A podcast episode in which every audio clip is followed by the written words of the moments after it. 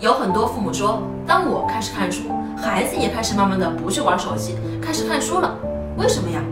很简单，就是当我们让孩子知道了这个世界上还有那么多需要追求的更加远大的目标，有那么多很棒的知识需要学会的时候，孩子会为自己负责的。每一个人都不希望自己生活的越来越糟糕，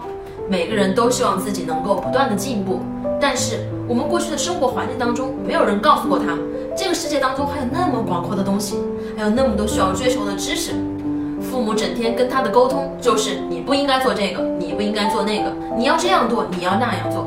当一个孩子发现自己怎么做都不对的时候，他根本就没有成就感，他唯一的成就感就是来源于手机，在那里面我是一个英雄，我得了多少分，我有很多的装备。所以有时候啊，往往是我们不当的教育方法，把孩子从现实世界推到了网络世界当中。橱窗里有我为大家精选的育儿书单哦。